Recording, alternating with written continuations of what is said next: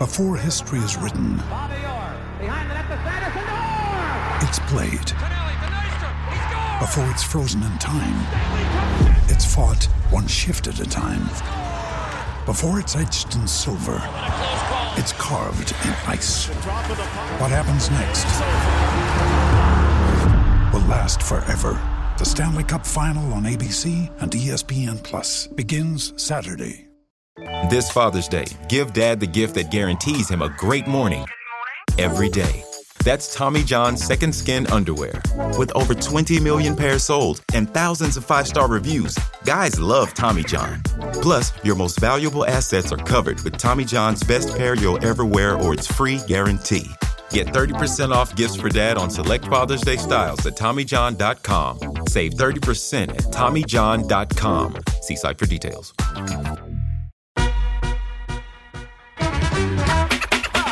Hello and welcome to Counterpressed on the Ringer and Spotify. I'm in the studio with Gilly Flaherty, Jessy Bug Humphreys, and producer Becky. Becky, Yeah. you left something on Saturday night. Oh, I have it with me. so Becky and I went to see Self Esteem on Saturday night at the Hammersmith Apollo. And Becky's pre-match, pre-drinks combination was a Coca-Cola. Here Wow, we go. It's like fully. And a pot noodle, original curry flavour. Yeah, obviously. And um, Becky actually never tucked into these two pre-match items, so I thought I'd bring Did them you bring my other pre-match items? what the Strongbow dark, dark fruit? fruits? No, it was too heavy. I couldn't fit it all in my bag. I was going to crack one open right now. I said, I said to my girlfriend, "Oh, we can leave those here. Becky will just want the pot noodle and the yeah, Coca-Cola." I but- actually, am, I'm excited about this. yeah, here you go. I'm going to eat. the I'm pot going noodle. to. I'm going to edit the podcast here, and I might eat my pot noodle. Yeah, little. What a day! There you go. And there's your Thanks. Coca-Cola. Um, thanks to Holly, Flo's girlfriend, who made us uh, made veggie hot dogs instead. So that's why I didn't have my pot noodle. Veggie hot dogs. It was a real like mum's meal. Like, here you go, kids, hot dogs before you go to the gig. It was really cute, um, and we had a great time at the gig. Yeah, I cried like five times because it was just so great. Yeah, I'm wearing my Six Music Dad merch today. Very exciting. So, Flo, Flo and Holly were in the seats because they are mum and dad. Oh no, I fully back that. Hundred old, percent. old, and also I'm really short. Like, Yeah. Holly's tall, but How it's with the Apollo floor is um, Yeah, Hammersmith Apollo's decent actually if you are in like that because you do have a bit of a slant. So, Yeah, it was were you towards the back or? We yeah, kind of like middle, like towards the back, yeah. But had a great view. Had the best time. Yeah, it was great. It was great. Um, so yeah, there you go. Becky's got her snacks back. Thanks. Now we can finally move on Well, to talk about the we can't move on until. I have my Strongbow dark fruits back. okay. Thursday, I'll bring them in. great, right? thanks. Um, obviously, on today's show, we're going to be talking about the big matches from Women's Football Weekend. We had that huge game between Manchester City and Chelsea, the North London derby. That game at Old Trafford, in which Counterpress's own Kate Longhurst equaled Gilly Flaherty's record. It's just so Wow. much counterpressed Yeah. action. Uh, Kate equaling Gilly's record of 177 WSL appearances, which is massive. And also on Friday night, we had the Merseyside derby. So we've got a lot of football to talk about. Let's get into it after this. Now's the time to save 30% on wedding jewelry, only on BlueNile.com. Make sure your wedding ring is the one with your pick of diamond and lab grown diamond bands, all hand finished and graded for excellence. Or surprise her with something blue she'll love for life, like a stunning pair of sapphire earrings. Blue Nile's jewelry experts are available 24 7 to help, from fit questions to style advice. Right now, get up to 30% off at BlueNile.com. BlueNile.com.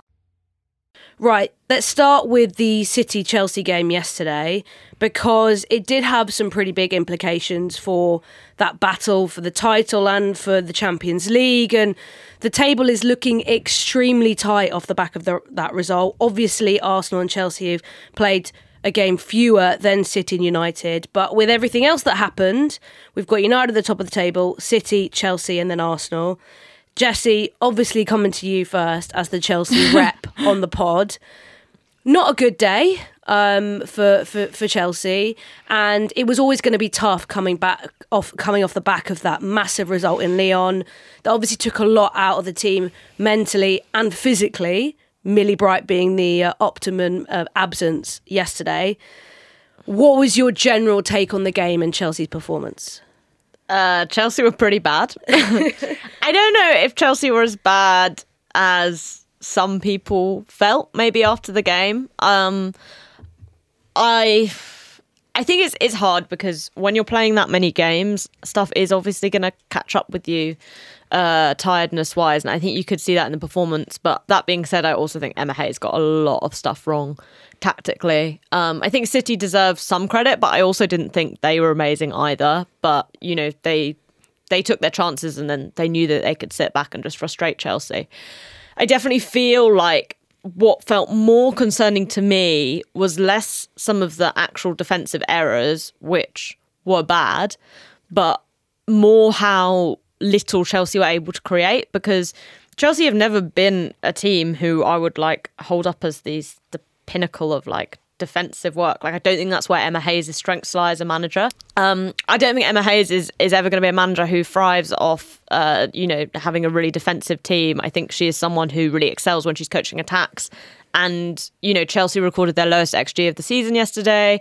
They created almost nothing, um, with the caveat that, you know, I feel like this game could have gone differently if Sam Kerr hadn't been flagged offside when she went through one on one. But, you know, like these things happen across the season but maybe it was that it was i think the combination of being unable to progress the ball up the pitch unable to get the ball into dangerous areas and then coupled with the really bizarre decision to make those subs after 35 minutes which just totally killed the game from chelsea perspective. Just felt like you were flagging like either you didn't care or that you'd really got it wrong neither of which i think were necessary things to do at that point. It wasn't like the conti cup final. It didn't feel like city were overrunning chelsea even though they had conceded twice in like what nine minutes um, so yeah, it's a frustrating game, but like, look, it's the first game Chelsea have lost this season to a top four rival. It's the first time City have beaten Chelsea in the WSL in six years. Like at some point, like those things are going to happen, and you know, I, obviously the title race is very close. Chelsea would have been favourites before that game.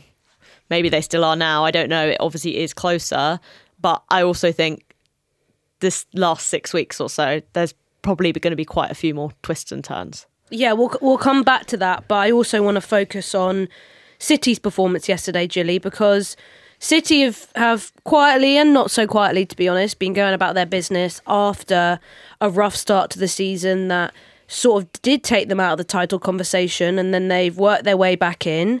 They've probably got, arguably on paper, the best depth right now, injury wise, where other teams are struggling. So the, the the sort of result, not necessarily the performance, but the sort of result we saw yesterday certainly shouldn't be a surprise given how well City have played, especially you know that massive result against Arsenal where they just tore them apart. You know, so I feel like maybe people underestimated what City were going to bring to the table, not only in yesterday's game and how clinical they were going to be in those small moments they did have, but also actually probably have underestimated them across the whole season. Yeah, I think obviously the when they um, lost that first game against Villa, I think obviously people thought they're going to end up going one way because they'd had such a turnout um, in the at the end of the season. Obviously, they lost quite a few players, but I think with the charge that Man United had as well, and it being sort of Arsenal, Chelsea, Man United. It's, I think that's helped Man City because they have. But people yesterday they've gone under the radar, but they were just literally quietly chipping away at their results. And I do think obviously they'll see the losing the FA Cup game against Villa as a huge blow because it was a chance for them to win something this year. But I do think that helps them in that sense because they've just got that solely to focus on now as the, the WSL, obviously Chelsea still in the FA Cup, still got Champions League and obviously going for the the WSL as well. So it's sort of like they they don't have all that. They just literally have to keep their strongest eleven fit really um, to focus on the WSL game. So I think it's obviously been easier for them because the pressure's not been on them. Um, and some pla- some teams and some players play better like that when it's not the focus ain't on them. And I think the Man United being where they are this year has helped take that pressure off of City as well.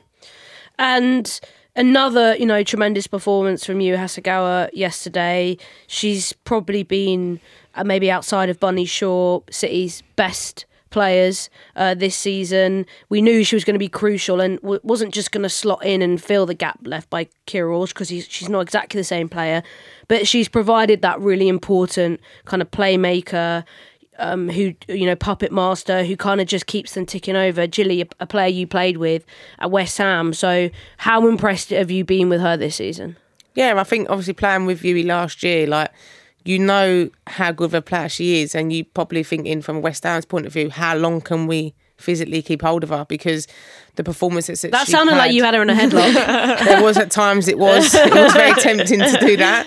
Um, but you you know when a player is is playing as she did last year for West Ham. And like I said, no disrespect to the West Ham players that we had at the time, but Yui could see passes and see things that those players just weren't on that wavelength. And I feel like now you're seeing her in a City team where she's obviously really linking up well with Bunny Shaw. Um, but then obviously I think playing really well with Coombs as well in the middle. But what I like Jessy was the defensive side of it as well. I think in the first half when Lauren James was still on. Like there was one moment I watched it and Yui tracked her the whole way back. And sometimes I feel like with a midfielder, especially if they're an attacking midfielder and it's sort of that um, they're really good with their feet. And sometimes you think defensively, are they going to be that great? Because obviously they're more attacking. But I felt like because she's like on the similar wavelength to Lauren James with her feet, I feel like she knew what she wanted to do and she's never going to be a, ta- a person who's like going to be smashing people and being a hard tough tackler but she don't need to do that if she defends well in the sense of just watching the feet and gets herself in good positions i think she done that side of the game really well yesterday Yeah, it's the way she reads the game which kind of takes her up to an elite level. Jessy, you and I were chatting yesterday in those first 10 minutes of the game, looking at how much space there was in behind that City back line and the pace that Sam Kerr had on Alex Greenwood and Steph Houghton. We saw that in like the first two minutes where Sam Kerr has that chance. And Greenwood does well, to be honest, to push her out wide and force her out wide. And then Roebuck saves that chance. And then Kerr's offside for a massive, massive chance a, a few minutes later. So it felt like actually in the early moments, Chelsea had quite a clear game plan and it, it could have worked. What do you think was the the biggest thing that unravelled them? Is it just the fact that once Berger makes that mistake for the first, it's like they can't get themselves back into the game? What do you think was the point where you felt like we're not going to get anything today? when Emma Hayes made the substitutions after 35 minutes. Um, I think in terms of game plan, it was a bit of a weird one. I think City did well to. They wanted Chelsea to have the ball, I think, and then they they could kind of sit in this mid block and they feel confident that Chelsea weren't gonna be able to progress the ball through them. And aside from like a couple of moments where Guro and uh, Jess Carter linked up, that that was like broadly true. The thing that surprised me about Chelsea is they literally just beat United and Lyon by saying, fuck it, we don't care about progressing the ball. We're just going to lump it long and win the second balls. And I don't really understand why Chelsea persisted in, you know, trying to do these neat little passes between Magda Eriksson, Kadeisha Buchanan, and AKB when the gap between the defence and midfield was, was so big. And, you know, I think there were individual errors, a number of individual errors from Chelsea defenders, but and I think part of that is because lots of those defenders aren't real neat passers of the ball like an Alex Greenwood is, say. But you've also got to ask why are the defenders making those decisions? And it felt like they were making they were taking riskier passes because there was no one for them to pass to, and that that's a problem of the midfield, not of the defense or like the whole setup of the team. Um, but I was surprised to see Chelsea not try and change that when it felt like they had really clear examples from their recent games of, of what they could get out of it. And then with the substitutions, I kind of understood rejigging the midfield, but to bring Guro Reiten in as the number 10, it's like you're wasting like one of the best left wingers in the league to play as 10 when you've got Jelena Čanković, Jessie Fleming, two other 10s on your bench if you want to move Erin Cuthbert back. And taking Lauren James off, I, I mean, I don't know. I don't know if it was meant to send a message. I don't know if Emma Hayes was just like, whatever, I want to save her for Lyon at this point because I think we're going to lose the game. But that's ridiculous after 35 minutes. But for me, Lauren James is the live wire in that Chelsea team, the player who could pick up the ball on the halfway line and just go and do something amazing with it. And not only that, I think, well, she's obviously a great progressor of the ball because of how good she is with her feet. Um, but she's also often quite good at holding on to possession and like, kind of turning out of tight spaces, which was the problem Chelsea were having. So I don't know why they they took her off as opposed to maybe thinking about dropping her closer to Maren Mjelde or even bringing her in like in inside as a ten. Um, so yeah, I, I just thought tactically like it was it was all a mistake, and I don't know whether because I think I don't know whether Emma Hayes was just distracted by the Lyon game because I think she probably correctly feels that if Chelsea beat Lyon on go through on Thursday in the Champions League, that everyone forgets about the City game. But if Chelsea don't go through on Thursday in the Champions League, suddenly you're out the Champions League. WSL looks nervy, and it's like that's how quickly your whole season can unravel. And with Erin Cuthbert going off the pitch, which looks like maybe some. She's fine. She's fine. She's She's, fine. fine. Millie Bright's fine. Don't ask me about Millie Bright. Yeah, She's fine. I saw those quotes, which obviously I think is actually probably the worst thing that Chelsea fans want to hear. But also, Ada Hegerberg getting a goal within what minutes? 64 seconds, Within I a- believe it took a Hegerberg to score her first goal uh, back. of coming back for Lyon, which I know, yeah, also fills Chelsea fans with quite a bit of dread. But you're right. It, it, I mean, does it does it feel, Jessy, that it now all comes down to that Lyon game on Thursday for Chelsea's season? No, of course not. Because if we could still go and win the WSL and the FA Cup. But I mean, I said I said on a different podcast last week that if Chelsea didn't reach the Champions League semi-finals, I think it's hard to say the season's successful because I just think that's the kind of team Chelsea want to be, a team who reach the semi-finals of the Champions League regularly. But equally, Chelsea could still go and, and win stuff. It's a mark of how dominant Chelsea have been domestically that, you know, trophies that Arsenal or City fans would gag for feel like run of the mill for Chelsea. Like that's the reality, right? Because they w- win everything. So, you know, on the one hand, it would seem ridiculous to suggest that if Chelsea win the WSL and FA Cup, that it's been, you know, disappointing. I wouldn't go that far, but I do think beating Lyon would be would be a big, big marker for the team and um, yeah, I think that would make the season feel very different compared to, especially now there's the one goal lead. I think if you give up that, then that feels very, very disappointing. And Julie, the reality for City is, and, and for Chelsea, is that because of that game in hand, City could win all of their remaining games, and so could Manchester United, and that neither side would win the title. And I suppose it's still that advantage that Chelsea hold, perhaps even with those key injuries to Bright, and, and you know we wait to see what happens with Cuthbert. But even though Chelsea look like perhaps they're on the ropes a little bit, no one would be shocked if you see them still win every single game and take the title in May. Yeah, because I think that's just what Chelsea have earned over the last few years is that mentality, that that's obviously what Emma's really good at. Um, they obviously they know how to win a game, and I think when sometimes when a result like this happens, I feel like that spurs Chelsea on a bit more. You know, like that sort of their backs against the wall. People are going, "Oh, you've lost it." I was thought you were going to say something about me playing at Chelsea. Then. I was going to say, I see you coming in like I was going to say, take us t- into the dressing room for what the reaction would be like from Emma Hayes to a result like that yesterday. Well, when when she come out after the game, obviously she was on the telly and she was just a bit like, "I'm not gonna say nothing bad about my players." And I don't know whether she said that because after the Arsenal game, she's done something completely different and come out and people were saying she chucked the players under the bus. So she was like, "I love my players," but I feel like in that in that changing room, she probably didn't need to say anything because those players would have known like that's not acceptable. Like at the end of the day, of course, you're going to have bad games, but it's so and and you can't. No team can. Well, it has happened, but really win everything that they like. You got to understand what their their schedules like at the moment. They're playing a lot of games, but them players, especially City away, you know that that place has been a difficult place for Chelsea. Obviously, when I was there, like it was a difficult place to go to. So I feel like in that sense, this City away. You know, they will feel disappointed, they will feel hurt, but the good thing is that you have another game right around the corner. It's a difficult game, but it's a game to put things right.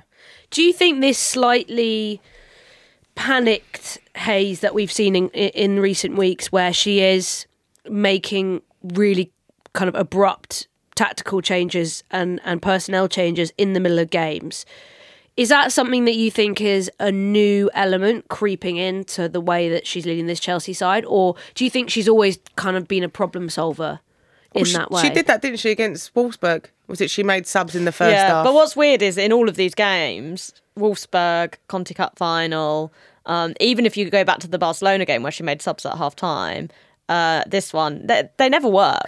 like Chelsea haven't scored a goal in any of those four games where she's made subs at half time or before, like to turn a game around. So Yeah, I just I I I was a bit shocked yesterday. I mean, I was watching it and I was like, "Oh my god, Lil, look, there's a sub like within 35 minutes." Like, as a player, I would die. If that happened. If I got roped off at Yeah, 35 minutes, You were saying in the group chat you would fake limp to the side of the pitch, I? I would be sobbing. Like I would be sobbing coming off because I'd feel like, oh, like.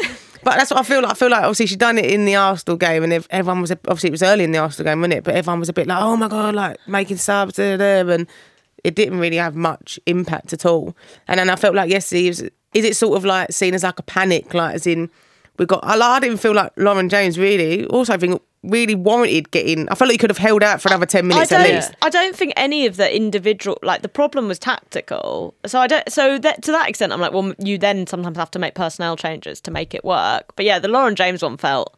It was really, about, really It was about communicating to the back line and and Berger. Don't play it out from the back. Don't play it short. You're trying to force it wide. Chloe Kelly and Lauren Hemp are pressing your fullback straight away. They're getting into massive trouble. Kick it long. Like why, yeah, why can't you just tell them that? Tell them Uh, that. Yeah, you can you can communicate that on the pitch. You can communicate that to to Berger. You can communicate that to your fullbacks. That's why it was it was quite strange to switch everything up to try and solve a problem that wouldn't have been sol- solved without that. so this has made me wonder as well then whether it's just the sense that some of these Chelsea players don't really care about like the WSL for example like or that they don't the, the, these level of games don't motivate them in the same way that maybe it did Chelsea players two or three years ago and maybe the substitutions are meant to either bring on, you know, like a player like Johanna Rytting Kaneryd who hasn't had a lot of minutes. Maybe she feels like she's got more impetus to try and show what she can do.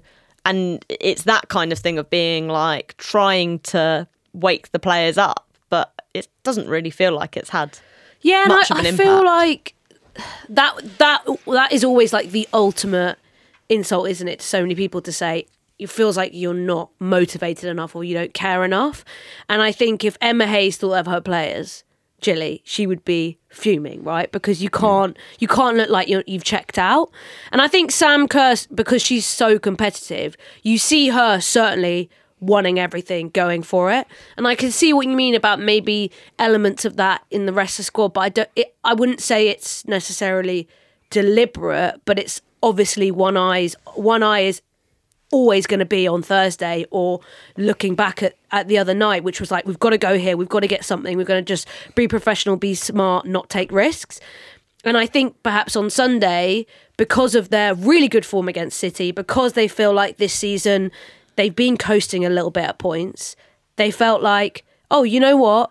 We can maybe not be at 100% and we'll probably come away with a result at, at CFA. Well, because I don't want to be like Roy Keane here, but at half time when they came back out, Erin Cuthbert was like laughing, and I was like, fair play, like whatever, you know, players are players. But for me, watching that, I was like, you're 2 0 down against City, like, look annoyed or Yeah. something. I know, I don't know, like, for me, it was just that, like, that kind of showed like a relaxedness. And maybe that was like a feeling because they thought they were going to get back into the game. I don't know. But it just felt like it kind of summed up the mood, which was like, we're not that bothered that we're 2 0 down to City at half time, which is a result I think you should feel bothered about. And I think there is a bit of a pattern, Jessy, correct me if I'm wrong. Obviously, you've been the Chelsea stato, but I feel like there is a bit of a pattern with Chelsea now where if they do go a goal down, you like Chelsea fans and you struggle to see a way back for them in this game. Like I remember in the Conti Cup, I was like, oh, I still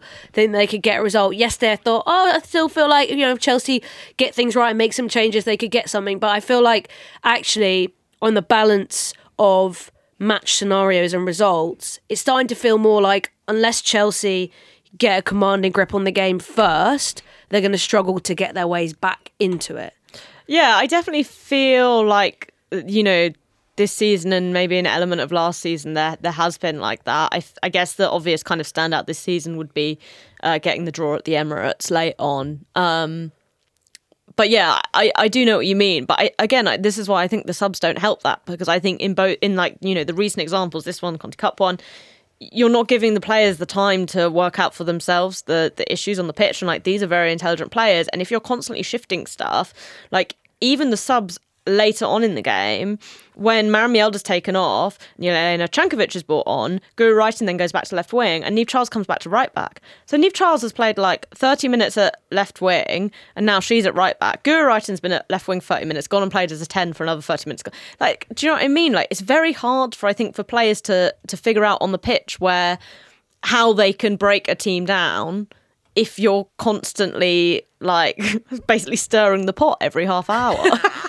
I love that idea. We're like, right, everyone move, mix it up. It's, a bit like musical chairs. I was about to say it's like musical chairs. It's like a kids' play date. I love that. Uh, well, it, it, Thursday is massive. We're going to be there. Count press day out. Gilly's on comms or not on comms. You're doing it on Sky. But you at the studio? You're not at Yes, Stamford I'm at the studio. Oh, damn. Mm. Otherwise, guys. we could have had a big social. Uh, so yeah, it, I think so much pressure is going to be on that, and we wait to see about Millie Bright and Erin Cuthbert, who are supposedly fine. They're fine, they're fine. But who knows? Manifesting. Right, let's get on to that game at Old Trafford next. Oh, it's such a clutch pickup, Dave. I was worried we'd bring back the same team. I meant those blackout motorized shades. Blinds.com made it crazy affordable to replace our old blinds. Hard to install. No, it's easy. I installed these and then got some for my mom, too. She talked to a design consultant for free and scheduled a professional measure and install. Hall of Fame Sun. They're the number one online retailer of custom window coverings in the world. Blinds.com is the GOAT. The GOAT! Go to Blinds.com for up to 45% off. Blinds.com. Rules and restrictions may apply. Allstate wants to remind fans that mayhem is everywhere. Like when your fantasy league meets up at your house. Everything's great until the hot plate gets too hot for the tablecloth. Now your kitchen's up in smoke. And if you don't have the right home insurance coverage, the cost to fix this is anything but a fantasy. So switch to Allstate, save money, and get protected from mayhem like this. Not available in every state based on coverage selected, subject to terms, conditions, and availability. Savings vary. So obviously, we have to talk about Kate's record. I was going to say record holding, but record equaling uh, appearance. It's, it's, it's, she's currently tied with Gilly and Kerys Harrop. But the record will be hers. We know it will be hers. I'm sorry, Gilly. I'm, I'm, sorry. I'm tempted to go to Tottenham's training ground and slide tackle Kerys Harris. So Kate just gets it on her own. but uh, she didn't. She didn't start, unfortunately. Uh, Paul Konchesky, I'll be having words. And to be honest, it wasn't a good night for West Ham. They haven't had the best season, and I think Saturday evening sort of spoke to that. Uh, We we're probably going to focus more on Manchester United here, but for Marc Skinner, I think it was a really important game because we've talked over the last few months about the fact that fans have been frustrated about the way that he's managed situations and managed games and not seen problems and not fixed them early enough and then they end up not getting results or just scraping results the Reading game that point against Everton but there was a bit more problem solving from Skinner here, and that second half substitution with Lucia Garcia coming on does bring a bit of energy, a bit of impetus into the side.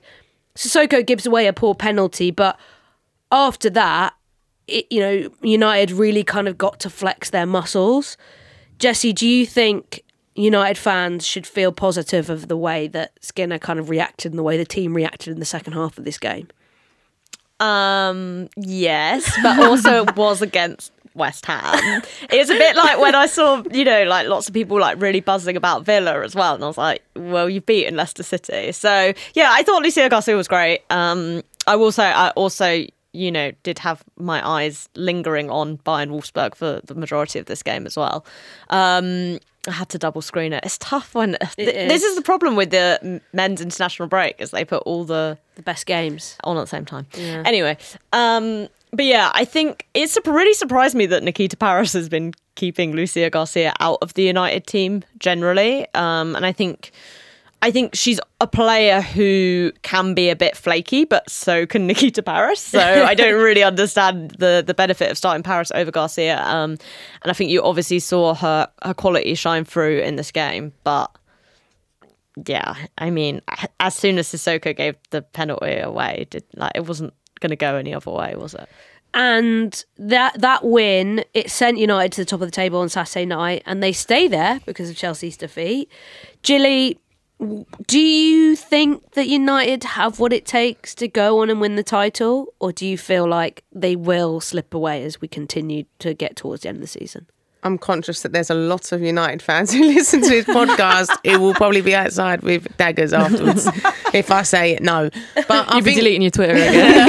I'll be going. I'll see you next season. Um, no, but I do think with United, all all they can do is focus on themselves. You know, that's all they can do. That for me, if, if I'm the manager or a plan there, I'm saying, listen, don't even be bothered by what Chelsea are doing, what City are doing, Arsenal. It's it's about them, and obviously yeah, they are still in obviously the FA Cup, which is obviously a great chance for them to get to Wembley and win trophy, win a trophy for the team. But I just think for them, they have to focus on themselves and not stress out about what anyone else is doing because that's all you can do. You can only take care of what you do. Um, and I think it a game like West Ham at Old Trafford was ideal for them because I think that's what they probably needed confidence wise. Um, rather than say playing a an Arsenal or a City or someone there at Old Trafford. I think they needed just to no disrespect to West Ham, but get a good result in, keep a clean sheet, get goals, and that's all they can do going forward. Yeah, it'd been it'd been a frustrating few weeks because they had that defeat at, uh, against Chelsea at Kingsmeadow where they were poor, they offered very little, and I think fans were really disappointed. Then they had the the game against Lewes, which obviously the attention and the love was was largely on Lewes, and and some United fans felt like they wanted to see uh, an improved performance where they would just blow away lower league opposition. It didn't happen. So, like you say, Gilly, this was so important to really be like, right, let our quality players show their quality. Looking at the run in of all the top four, but specifically Manchester United, of the big games, shall we say. They've still got to play Arsenal at home, which is huge. Obviously, they got re- that result away at the Emirates. And then they've got to play City, Manchester Derby at home, second half of the season. So their two most important games come the end of the season are both at home against those big teams. Jessy, do you see them being able to get the results they need specifically against Arsenal and City at home? Because it's going to come down to that. Yes, they can still drop points against some of the other teams they've got to play, but in reality, we always look at those head to head battles, right? So do you think they'll be able to get the results they need against those top teams? I think this is why this whole end of the season feels so hard to predict because I feel like the GIF where everything's like floating and you know the maths equations Oh, yeah, are like yeah. because you could, I just feel like all four teams are so close to each other that say I could see United winning one of those games, but then not the other. But then how I I can't then start doing the maths to think about how that affects all of the other. And if you can't do it, then the rest of us for fuck. no you're, you're the stats guy. I need, you know, sometimes they do with the Premier League uh, websites where you predict each result and then it tells. That's what I need for the WSL. so if someone more techie than me can code that up, that would be a lot of fun. Um, yeah, I definitely think you know United will. Fit, obviously, they've beaten Arsenal already this season. They drew with City, and I think arguably were the better team in that game that they had. So I definitely think they will feel like they can get results and and kind of deservedly so, especially with both those games at home. Um, but I don't know. I think Arsenal Arsenal's role in the title race could be really interesting because they have City and then United either side of the international break, right? So I feel like depending on how those games go for both City and United and Arsenal, that could really totally because Arsenal could be could feel quite far adrift if they were to lose both those matches. And then that's Chelsea's last hard in inverted commas because obviously they've got to go Villa away match. Um, so then if like Arsenal are almost out of it, maybe by the penultimate game of the season they won't care as much. But then also they might be trying to get into. So I just don't know. Like I don't know. It's so it's so cool like to have a WSL title race be this close at this point of the season. Yeah, a, a four way race as well. That's not really anything we've had before. We've had a, an amazing three way finish that went right to the end of the season, but we've never really had four teams who could all have a chance of winning the title. Tom Garry did do some hypothetical results. He didn't put what results he did, but he did say he did some hypothetical mapping out, which saw all four teams finished level on points, which is just like I don't know how he got there, but I quite like the idea of everyone Show finishing you're working, level. Tom Garry. Um, Who, he says, who who came who won though? Uh, well, he says um, he like basically deliberately chose some scenarios in order to make goal difference very crucial. So he he didn't actually like count the goals himself, but he tried to make it so that they would all finish on the same points, and therefore it would all come down to the goal That'd be difference. so exciting. we should have a we should have a super over then for that point and play like a mini tournament. a little between all four. five-a-side game at Kings Meadow or something like that. Well, when it comes to goal difference, United are leading the way as well by four goals on uh, on Arsenal, but actually City's goal difference is the worst of the top four, which I find surprising, or maybe not so surprising. I don't know, but. Um, I thought in my head they'd had some kind of bigger wins, but obviously Chelsea had that massive result against Leicester and you know have have been fairly solid this season. But it, yeah, it, it- you're right, Jessy. It is so exciting. Would Gilly and your experience, your wisdom, would you say this is the most excited you've been for a WSL title race? Yeah, most definitely. I think as a player, you you don't want that. Like as a player, I would rather it just be a two horse race, to be honest, or not even another horse in it. Just just us. Um, that's what like you would uh, in an ideal world. Um, but I think it's good because I think it keeps players on their toes. You know, you can't have that complacency when you know you got teams hot on your heels. And sometimes i think that's might might be good for chelsea because i feel like chelsea have won so much. And obviously emma said it after that um conti cup final was sort of that complacency. But i think I, I know obviously you wouldn't like this, but if Chelsea did lose the WSL this year, then maybe that would be a kick up the backside for them to say, listen, we can't take teams for granted and we can't take winning and it's just expecting to beat teams in and around us. I actually think it would be a good thing if Chelsea didn't win the league. If I take, you know, being a Chelsea fan off, but we don't want to be like Liga F or Well, any other league where saying. everyone wins this every we, year. We've said this before. Is like the challenge is now on other teams to match Chelsea. Stop letting them win. Be better. That's what I say. Like stop letting Chelsea win every season. It's up to you guys to match them. And I think we are seeing that this season. We've seen that with Arsenal's result in the Conti Cup, which is very important for the league as a whole. To just stop letting them just coast through in third gear. Make them go up to fifth or sixth if they've got like a nice fancy car. Come on, guys. um, I want to quickly touch on the North London Derby before we get onto the Merseyside Derby because Gilly was pitch side. I want to talk about all the Sky Sports shenanigans that went down there. But North London Derby on the awful Brisbane Road pitch. Uh, I was there covering it. It was a weird atmosphere because it was just basically Arsenal fans really loud the whole entire game and Spurs fans just being quite sad and quiet. Um, and to be honest, I was really impressed with Arsenal. I know Spurs are bad.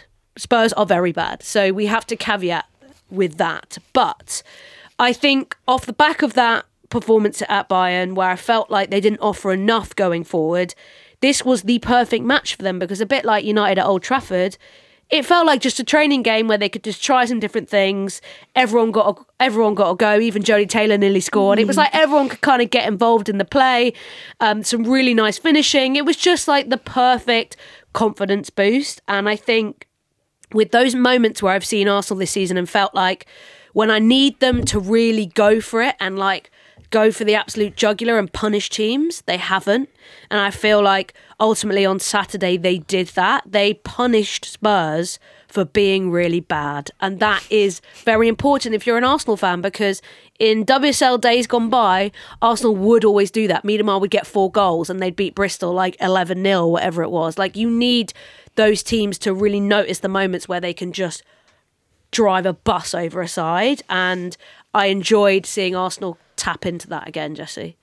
Yeah, I thought they looked really good. I thought the the changes were were cool. I thought Victoria Pelova looked really good um, playing on the right, which I think is interesting because it's not it's not her preferred position. And when she joined, I was kind of skeptical as how they were going to make this work because they already have like a gazillion number tens. Um, and yeah, I'm not sure about the whole like Noëlle Maritz at left back experiment. So I think it made sense to return Katie McCabe to that position. Obviously, we'll see whether they, they stick with that against Bayern. Um, I thought Caitlin Foord had a really good game. She really followed up on um, her Bayern performance and you know her finishing was great and that's something that we don't see enough from Caitlin Foord like that was her third and fourth goal in WSL. And Arsenal need players like Foord to step up, not only in their performance levels, which I think we've seen. I think she's generally had a very good season, but also in contributing in front of goal. Arsenal's problem is that it was a great win, but Bayern Munich had a greater win at the weekend. And I think it'll be really interesting to see how that affects both teams because if you ignore Bayern's win, you'd say, well, Arsenal go into this game at the Emirates on um, Wednesday feeling justifiably confident with their second half performance against Bayern on top of this. And after the the first leg, I was kind of like, oh, I could see of all of the one nils, I was like, Arsenal feel like the team who are most likely to overturn it in their second leg. But then I watched Bayern at the weekend, and I was like, mm, but Bayern will feel really, really good after that result. So Wednesday night, another big counter press day out. Gilly, you're going to be there doing comms for Five Live. Oh my god, she is booked and busy. She had bloody Merseyside derby, then she was doing PSG comms. When then do you she's sleep? at Sky. Sleep when she's dead, I look mate. rough now. Nine though. thirty. You know what I mean? Nine thirty last night. I heard. Uh, but how are you feeling about Arsenal's chances as someone who, quote Gilly Flaherty, nicked a UEFA Cup medal? so you've got that, you've got that experience. How are you feeling about their chances on Wednesday?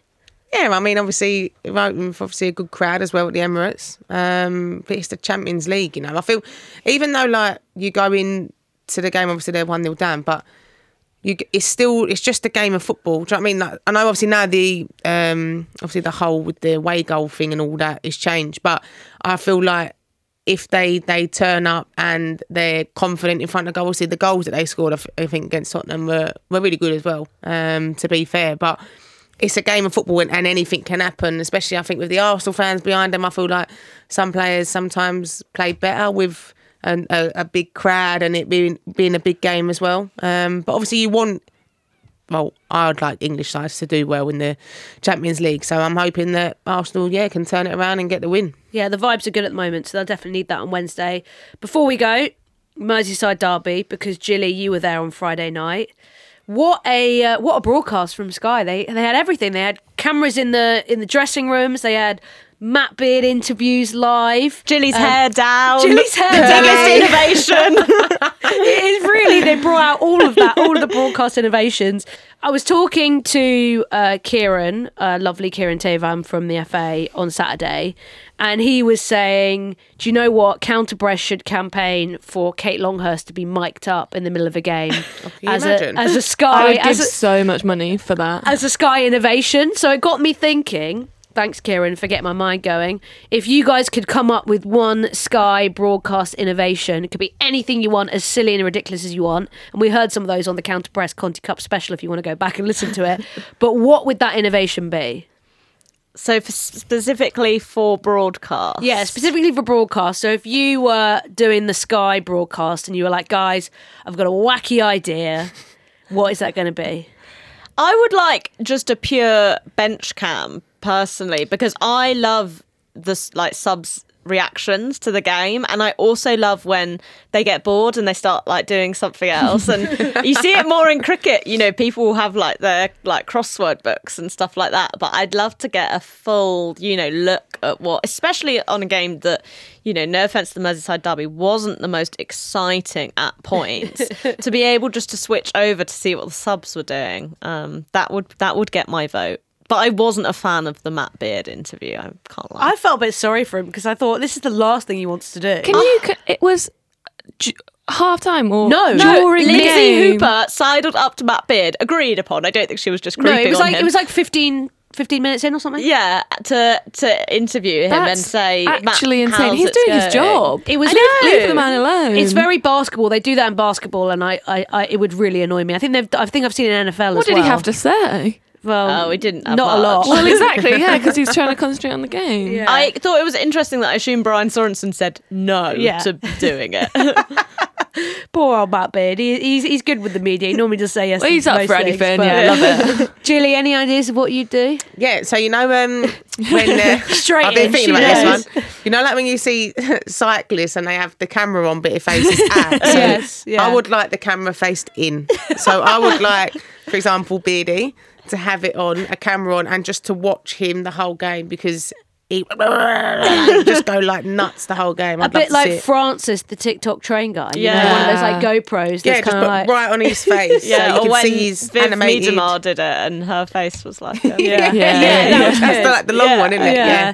I think I would like to do what they do in Australia, where they, uh, or in rugby, where they mic the refs up. I think that would be quite good because I think you get some really good Katie McCabe chat and Erin Cuthbert as well. I think you get some good chat that you'd pick up. Um, and I would like, yeah, a little like ref cam and a little ref mic. Because I think it's like you get some funny moments. What was that one, that clip of Jordan Nobbs when she was playing for England? Where isn't there one where she like shouts the ref, or is it Beth Mead? There's that that famous clip where one yeah, of them. I know what you mean, but I can't. can't exactly, but I I would like more of that. Yeah. more of that would be good. Becky, Uh, alternative commentary from anyone ridiculous. a bit like Sky Sports Fan Zone when they had the fans that used to do the commentary of the games. You remember that back in the day? No. Do you not remember Sky Sports Fan Zone? It was like for years. I didn't have Sky as a like Um, younger person. Sucks to be you, but anyway, back in the day in the Premier League, they used to have Sky Sports Fan Zone. I mean, I say back in the day, it wasn't even that long ago, but essentially you could press the red, bet- red button and you could get two blokes in a booth at Stamford Bridge, one Chelsea fan, one Arsenal fan, and they would be doing the commentary. Yeah. And then if if their team scored, they would go crazy and like really rub in each other's face. It was really good. I, I wouldn't be able to psychologically deal they with tried that. to bring it back recently, and it, it didn't. It didn't I would like fans, and we can all vote for who we want weekly. I would like Gilly unfiltered. I don't want you. You're like Being proper professional commentary. and that, Yeah, yeah. I Yeah. want the you that you bring here. um, yeah, We see that in American sports. We see people mic'd up for warm ups and mic'd up for games, but we've never really done that in England. In America as well, don't they have like a kids NFL broadcast? they have the where- Nickelodeon one. God. Yeah, they Yeah. have the Nickelodeon one where people get um gunged. Yeah, exactly. That's No, what it's I like it's like on a green screen. if It's your team if your team concedes, you also get gunned. I would have gone Double to jeopardy. AKB after that first goal. you know what? Gunging in the WSL would be elite. I think we should bring that. I would love to see Julie's face if she got gunged. When you got sent I'd off that switch, time, mate. when you got those two yellows for West Ham, imagine if someone just be able to press a gunge button when you're going through the tunnel. Beep, gunge. That would be great. Right. Um. Quickly onto the actual football though from that one because yeah, it wasn't an absolute classic. Liverpool actually will feel really disappointed they didn't get the win. Uh, Gilly Flaherty's referee corner. What the fuck was that disallowed goal about? yeah, ref watch. Um, uh, she's well, got she's got a notebook and she's writing the names in. Honestly, Fern Whelan, Fern Whelan was actually filming me because I was eating crisps in the science Wait, where is this video? We need to see Right. it. Can you get Fern to send I it to us? I actually have it. I'll put it in the um, Group WhatsApp chat. group. So I'm watching it and I've literally got a crisp in my mouth and I'm like, I didn't know whether to take the crisp out because I was so fuming. Yeah. I was like, nah, how have you done that? And then obviously then when we see the replay, for me, I don't think if Courtney Brosnan, I, like, I love Courtney, like really nice girl, but I don't think if she reacted like that, if she didn't react like that and she just went and got the ball out the back of the net, there would be no goal disallowed. Her reaction, and I think the ref panics because I think the ref saw her reaction and thought, oh, I've missed something quite big here. Yeah. I'm going to disallow it. Ceri Holland does not push Courtney Brosnan enough to stop her saving a ball a couple of seconds later from the initial touch of her arm. I think it was a really bad decision. And she gets away, like Brosnan gets away from her by the time that the shot is actually because she's yeah, like you say, she's well away from her. And I think when you see this, that, thank God we had so many Sky Sports cameras in the building. When you see the camera zoom in on the conversation between Brosnan and the referee, it's almost like the referee's chatting to her, being like, "Well, what went down?" And Brosnan's like, "Yeah, yeah, yeah," and then she's like, "Okay, don't worry." And then she's like telling Liverpool players to get away, and it feels like it, it was in that moment that she was like, oh, I've got to do something here, but I don't actually really know what happened. It was that sort of panic. And Liverpool played pretty well in the second half, especially. So it's a tough result for them to take. They obviously still have the point. They're probably going to be safe. Um, I want to touch on with you, Jessy, the slightly wiggy uh, formation selections that Brian Sorensen went for because we had Gabby George playing on the left of front three, the highest she's probably ever started for Everton. She obviously does get up the pitch. She's very important for them, but she normally plays as like a wing back or a left back, or she's played at centre defence too. And then we had Jess Park and Aggie Beever-Jones playing in the middle. and everything looked so completely narrow because of that. And Everton were trying to get up the pitch quickly, but then had no players, and it was just kind of like endless through balls that didn't lead anywhere. It was bizarre. He was very, mu- very much going like a beautiful mind. I'm just going to put players everywhere. Yeah, it is. It is a bit strange, and I just feel like Everton. I can't figure out what they want to do going forward at all. They've got two very talented players in, in Jess Park and Aggie Beever-Jones. And I know Sarina Wiegman, for example, likes Jess Park as a 10. We've seen that for England.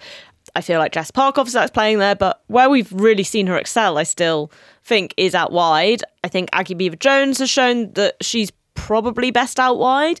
Although we have seen her play as a centre forward before, I'm really not sure if she's a 10 slash 8 slash midfield vibes, which is what they were kind of both going for.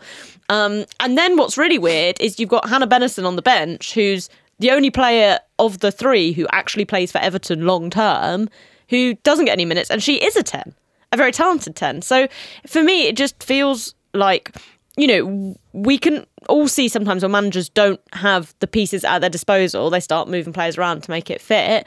But for me, this just feels like an example where you're shooting yourself in the foot when, especially, we saw Nicoline Sorensen, who's great, um, get a lot of space down that right side. And I'm like, you've got two talented dribbly people who you're playing in the middle when we can all see there's space for talented dribbly people to do things out wide. So why would you not just move them out wide? Um, I feel like he he's just wasting ABJ and Jess Park's kind of natural ability. And I suppose the irony is is that he can afford to waste them because they're going home at the end of the season. So maybe he feels Maybe like he just doesn't like dribbly people because obviously he never played Gio Queiroz Yeah. and she is also a dribbly person. But Jonas Eidevall doesn't play her at all and she obviously went off injured. But um, What's the dribbly agenda, guys? I, I don't know. I. I love dribbly people. So Before we go, also want to mention the relegation battle because we've talked about the top of the table, but it is so tight down there and some really interesting games. Reading getting a massive point against Brighton yesterday, coming back from two goals down. Emma Harries, she's an icon, she's a legend, she is the moment. when you look at, when I was mapping out kind of the top fours um, next few fixtures, it's actually really, really exciting down the bottom as well because Brighton have some massive games coming up. They've got Spurs at the end of April. They've got West Ham, which is going to be a massive game for them and probably one they, they would circle as something they could get some points over. Uh, and then they've got Leicester on the last day of the season. Now, with those games on the horizon, Brighton could find themselves safe by that point. But Reading really needed to get something because they are just four points clear of Leicester City. Leicester getting absolutely tonked by Villa. But for Leicester, it's just going to be about getting a few points uh, against some of those teams in and around them. And who are playing next week? Leicester at home to Reading, Jessy. it's going to go down to the wire. Yeah, I, I feel like, you know, as stuff gets tighter at the top, it also stays tight at the bottom. And when Brighton were 2 0 up, I was like, oh, okay, you know, this is where we it starts to all become clear. And then with the Reading comeback, I was like, they just keep holding everyone into the vortex together. um, yeah, it's exciting. I I mean, I do worry a bit. Well, I would have worried for Reading if they'd lost this game. I think obviously coming back, you know, shows that they've they've got the kind of oomph to to stay in stay in the division. Um, I'm still inclined to think Leicester will go down just because it feels like we're getting excited for there to be, uh, you know, a big Which always happens. Fight Why do they then lie maybe- to us? Yeah, yeah, but um, I still believe that it's going to be a straight shootout on the last day of the season now. I hope so. It would be that so would good. be a lot of fun. It would be a lot of fun. Jilly, do you think we're reaching the point where we've got had two game teams going down, two teams going up? Yeah, a million percent. I think it is. Um, I think it's time to grow our league as well. Um, but also, I think yeah, get two teams down, then teams might actually not that they don't take it seriously, but Invest. yeah, I think sometimes only having one team down lets a lot of teams off the hook and a lot of top people at clubs off the hook. So, what about if you do get someone like Brighton who have put money into it and a, a fancy training ground? If they go down to the championship, maybe that's the wake up call that they need. So, and same with Reading. Um, but yeah, I think it is time to went down, to come up. Yes, it's going to be really interesting to see what happens over the next couple of weeks. Some massive games. That's all we've got time for t- for today's show. We're going to be back on Thursday with a football versus transphobia special. We'll see you all then.